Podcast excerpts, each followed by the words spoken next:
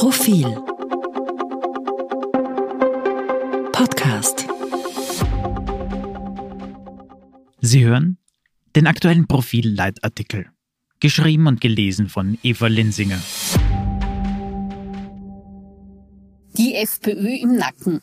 Der neuerliche Aufstieg der Rechtspopulisten ist kein Naturgesetz. Türkis-Grün muss handeln. Das gelungene Antiteuerungspaket ist ein Anfang. Die Abgesänge klangen fundiert und wurden im Brustton der Überzeugung vorgetragen.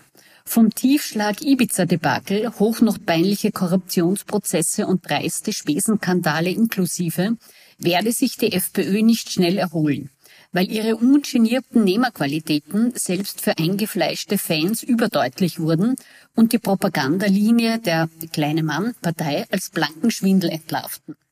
Als Regierungspartei sind die Freiheitlichen sowieso hochgang gescheitert, wie bisher jedes Mal, wenn sie das Vizekanzleramt betraten. Und die Anti-Corona-Linie ist viel zu rabiat, nur ein Fall für abstruse Rechtsaußen-Verschwörungstheoretiker. Ein überaus enges Spektrum, auf dem noch dazu die Bin auch radikal der Gegenpartei MFG als neue Konkurrentin mitmischt. Nicht zuletzt, mit Krieg, Teuerung und Pandemie finden drei komplexe Megakrisen gleichzeitig statt. Für alle braucht es seriöse Konzepte, keine Schreihals-Protestpolitik aller FPÖ.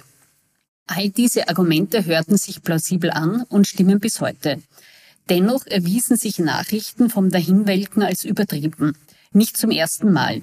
Die FPÖ macht ihrem Ruf als Dauer-Comeback-Kit der Innenpolitik alle Ehre und sitzt den Regierungsparteien im Nacken. Mehr noch, in den jüngsten Meinungsumfragen rückt sie dicht an die gebeutelte ÖVP heran. Die türkis-grüne Koalition ist meilenweit von einer Mehrheit entfernt. Willkommen Ende der 1990er Jahre. Willkommen in den Jahren 2013, 2014. Beide Male regierte die bresthafte große SPÖ-ÖVP-Koalition, mehr gegen als miteinander, wagte beide Male aus Angst vor dem Aufstieg der Rechtspopulisten wenig und befeuerte beide Male gerade dadurch den Siegeszug der FPÖ. Knittelfeld und andere FPÖ-Implosionen bremsten nur kurz, FPÖ-Wähler neigen zu besonderer Vergesslichkeit. Auch deshalb fühlt sich Innenpolitik manchmal an wie die Endloswiederholung täglich grüßt das Murmeltier. Diese jahrzehntelange Dauerschleife hat allerdings den Vorteil, es ist ausreichend erprobt, welche Methoden gegen die FPÖ nicht funktionieren. Fehlversuch 1. Aus Furcht, jede Handlung könnte Zorn im FPÖ-Fansektor auslösen, möglichst gar keine Politik machen. Erprobt etwa unter SPÖ-Kanzler Werner Feimann. Gescheitert. Fehlversuch 2 die populistischen Politikmuster der FPÖ übernehmen, praktiziert unter ÖVP-Kanzler Sebastian Kurz, etwa bei der Kürzung der Familienbeihilfe für Kinder im Ausland. Problem?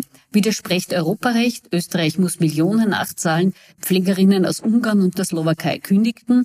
Die Form der Politik hat also keinen Bestand. All diese vermeintlichen Patentrezepte der FPÖ den Wind aus den Segeln zu nehmen, führten nicht zu Erfolgen.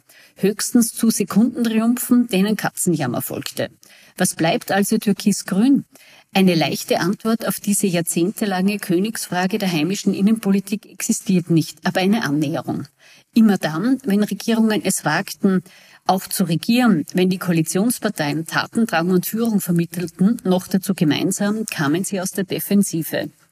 Insofern ist das wuchtige und im Wesentlichen gelungene Antiteuerungspaket von Türkis-Grün ein kräftiges Lebenszeichen der Koalition. Gewiss, manche Details werden aus guten Gründen kritisiert. Die große Gießkanne etwa, mit der auch Bestverdiener üppig bedacht werden. Oder die Nonchalance, mit der bei Gegenfinanzierung auf Wirtschaftswachstum und sprudelnde Steuereinnahmen gehofft wird. Aber in den Grundzügen ist das Paket mutig und entlastet viele.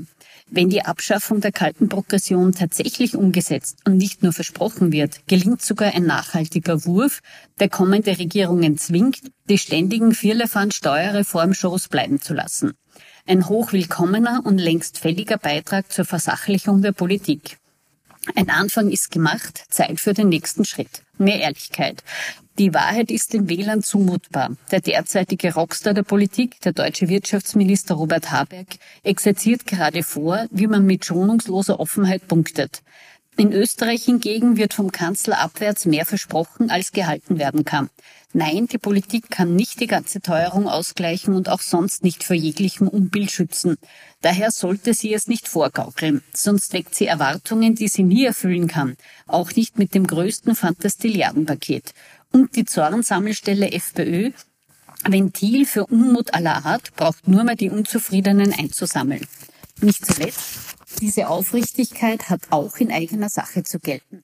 Die Tarn- und Täuschmanöver der ÖVP zu Korruptionsserien und Wahlkampfbilanzen, die bei den Kontrolloren vom Rechnungshof so viele Fragen aufwerfen, dass sie Wirtschaftsprüfer schicken, sind kein Rezept, um Vertrauen wiederherzustellen.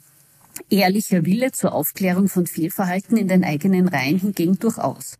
Keine Frage. All das klingt anstrengend, mühsam und zäh. Ist es auch. Bloß, was ist die Alternative? Dem Anstieg der SPÖ tatenlos zuzusehen?